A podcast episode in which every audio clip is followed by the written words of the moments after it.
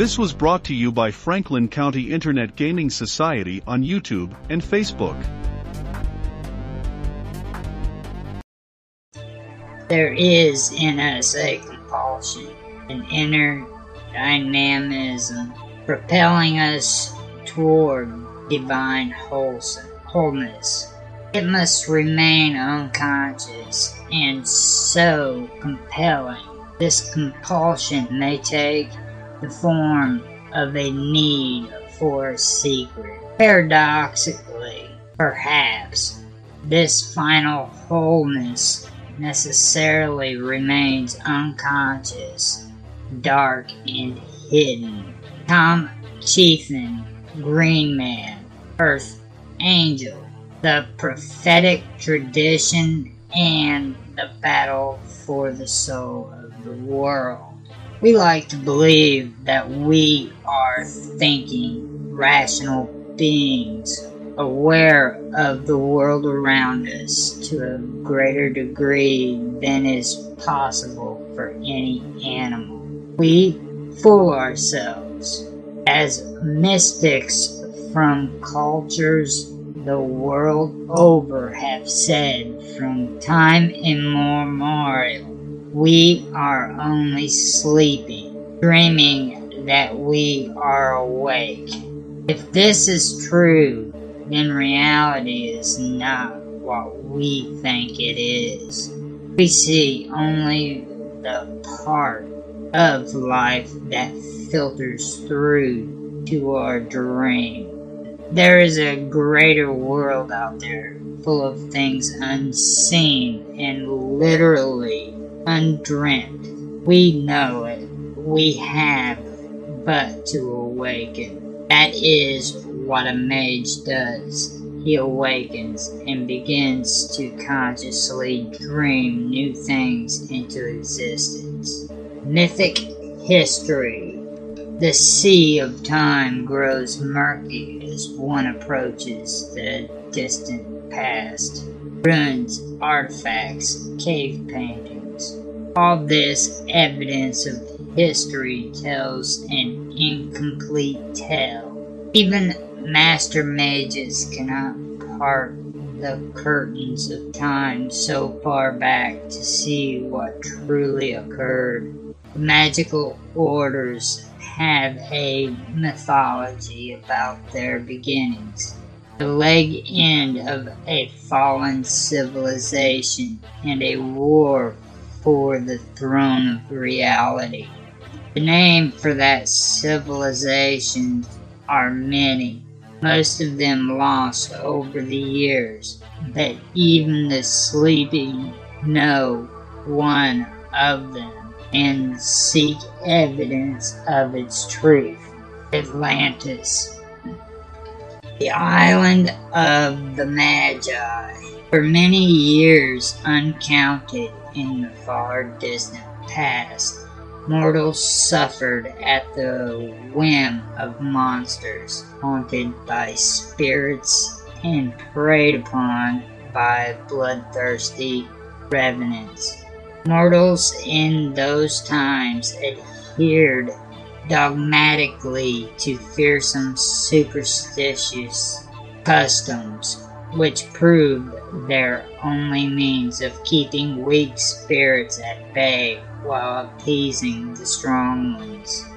Beset by creatures stronger than they, pulled by howling beasts whenever they migrated into territories whose borders they couldn't possibly perceive.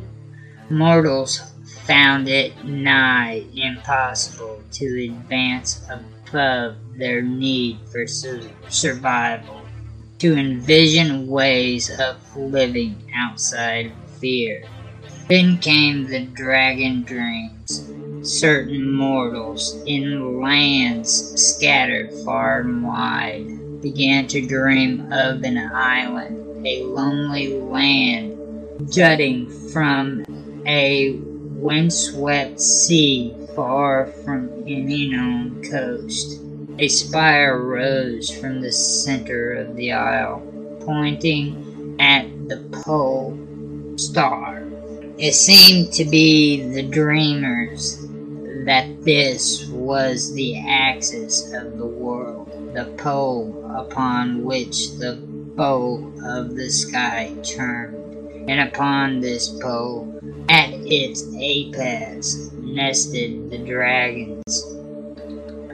In the dreams, these great worms of legend would rise up into the winds, one by one, circle the spire with their beating, learning, lethern wings, and set off towards the infinite horizon, places the dreamers could not imagine. No other creature stirred on the isle, and no spirit hunted there.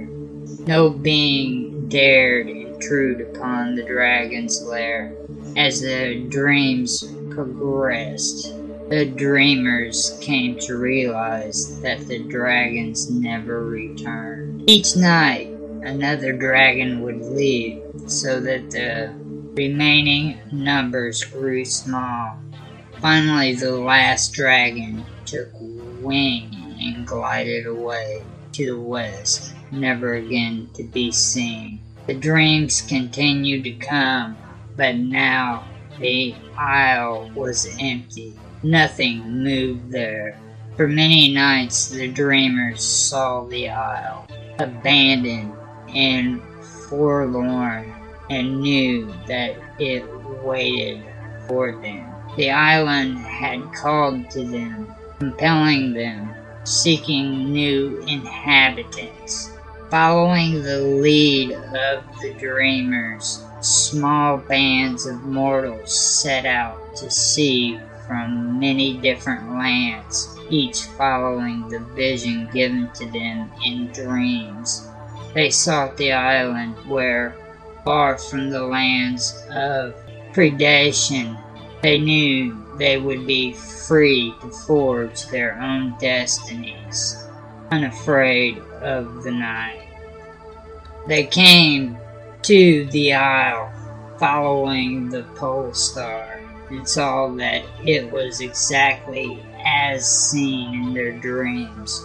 Mortals from many lands, speaking many languages and following di- different customs, came together and by silent assent settled in peace with no conflict, for they have traveled far, fleeing from struggle. And still they dreamed.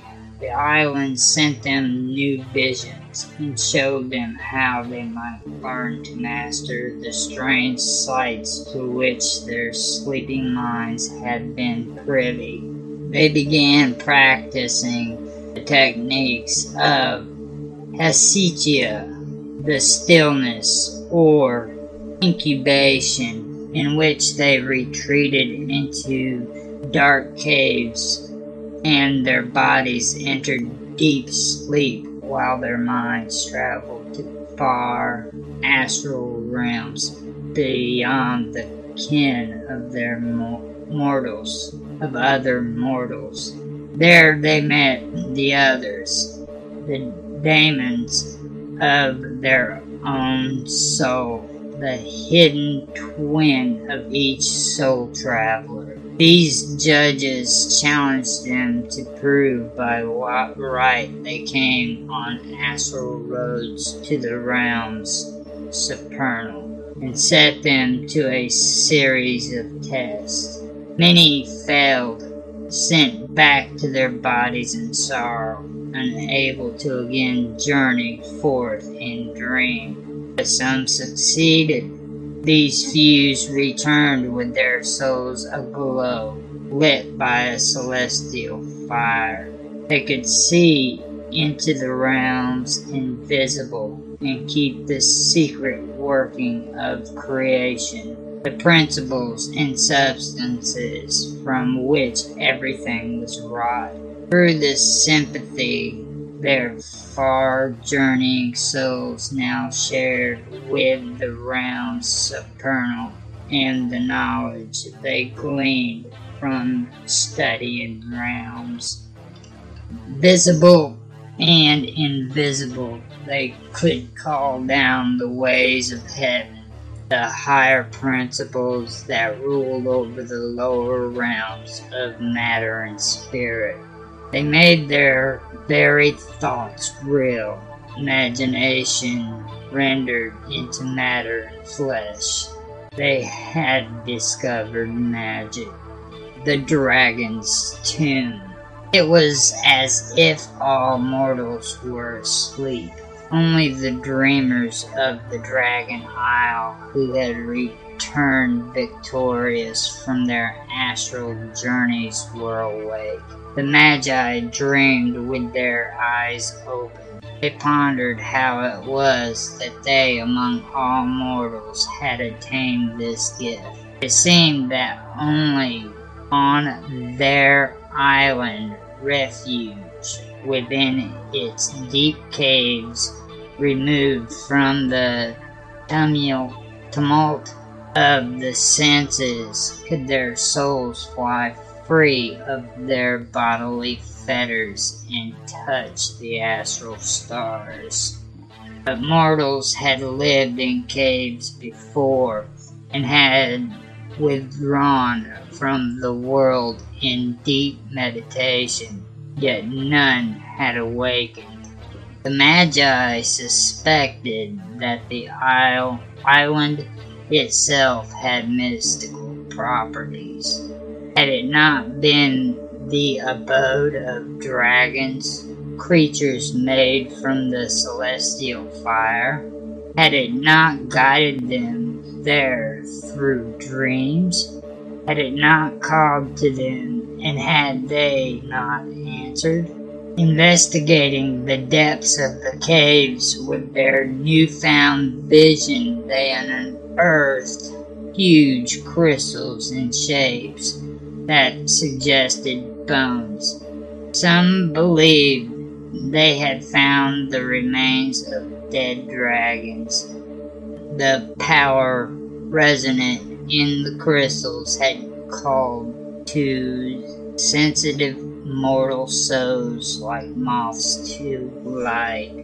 Was this secret of the isle's powers? Crystals that resonated with supernal energy. They named the caves the Dragon's Tomb and built their city atop it. Later mages, skeptics, raised in the modern world would scoff at the tale. They would know that places could well up with magical energy and even take upon the atmosphere of the supernal realms, provided that the shard from a mage's show, soul, distilled into material form, anchored its not literally winged reptiles, but supernal ideas representing the concept of magic itself. The crystal bones acted as conduits to the supernal, the source of magic.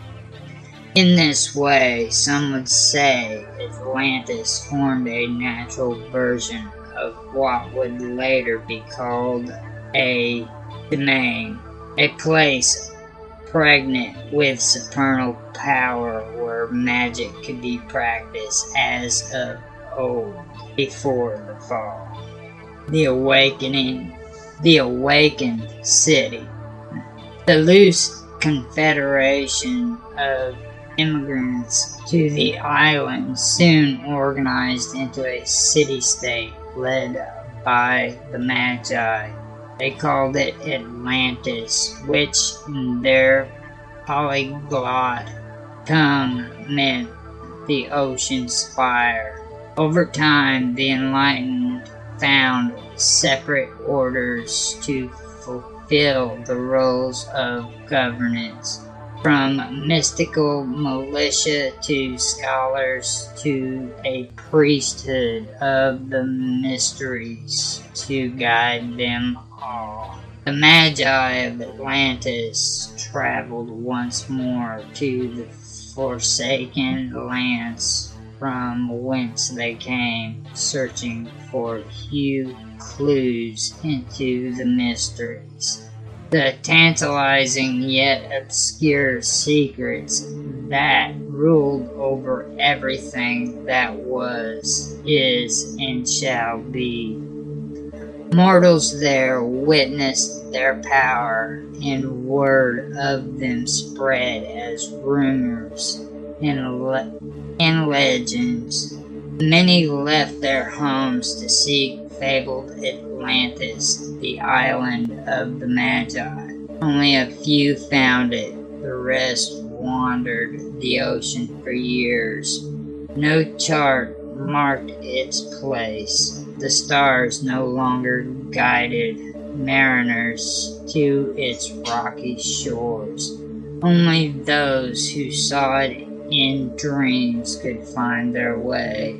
The newcomers went to the tomb and sent their minds inward, but most of them failed the tests of their diamonds and were lost in the uncharted wilderness of their souls. Their empty bodies took days to die. Others were severed from their bodies by a terrible, by the terrible demons they found dwelling within their own dreams. Only a few in any group could pass the test and became Magi. Rumors came now and then of foreign sorcerers, men and women who had also attained the realms supernal on their own, far from Atlantis, but they were rare. These people, more often than not, destroyed themselves by misuse of their power, or were killed by commoners who feared their wizardry. Only in Atlantis were the Ars Mysteriorum mastered and codified for others to learn. Thaumatology. The practice of magic was intertwined with the theory of magic. How it was that the mortal mind was able to will reality to do what it wanted. The Atlanteans believed that the practice of magic was the purposeful incarnation by a mage of the supernal, heavenly or celestial, into the lower prosaic realm of matter, including the subtle realm of spiritual matter, call, matter called ephem- ephemera. The mage, by virtue of his soul's attainment uh, to the higher realms, could bring the rulership of those realms down into the common world through sympathy, the principle that like can affect like regardless of distance. But a sympathetic connection through the soul was not enough.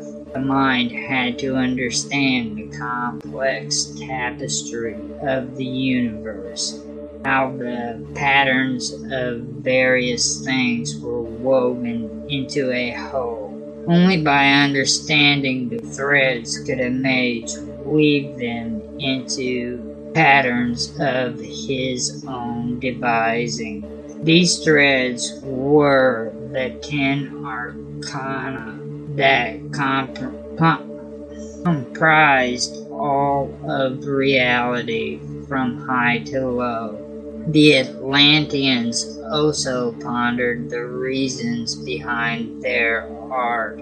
They knew with certainty that there was more to reality than what met the common eye, and that there was more than one state of existence beyond the material. They believe that behind the many forms and shapes of things, the world was in fact one, heaven and earth together in a single continuum. Subtle veils divided the realms and states of being from one another, separating high from low and creating the illusion of division. This was brought to you by Franklin County Internet Gaming Society on YouTube and Facebook, Roger Hansen on Patreon, and Gaming with Infamous on Discord. Thanks for stopping by. Listen to our podcast on any of these platforms: Anchor, Breaker, Overcast, Pocket Casts, Radio Public, Spotify. Support us on Patreon, and check us out on Discord. All the links can be found in the video description below. We thank you for your participation. If you enjoyed, please like, subscribe, share, make comments. We love feedback.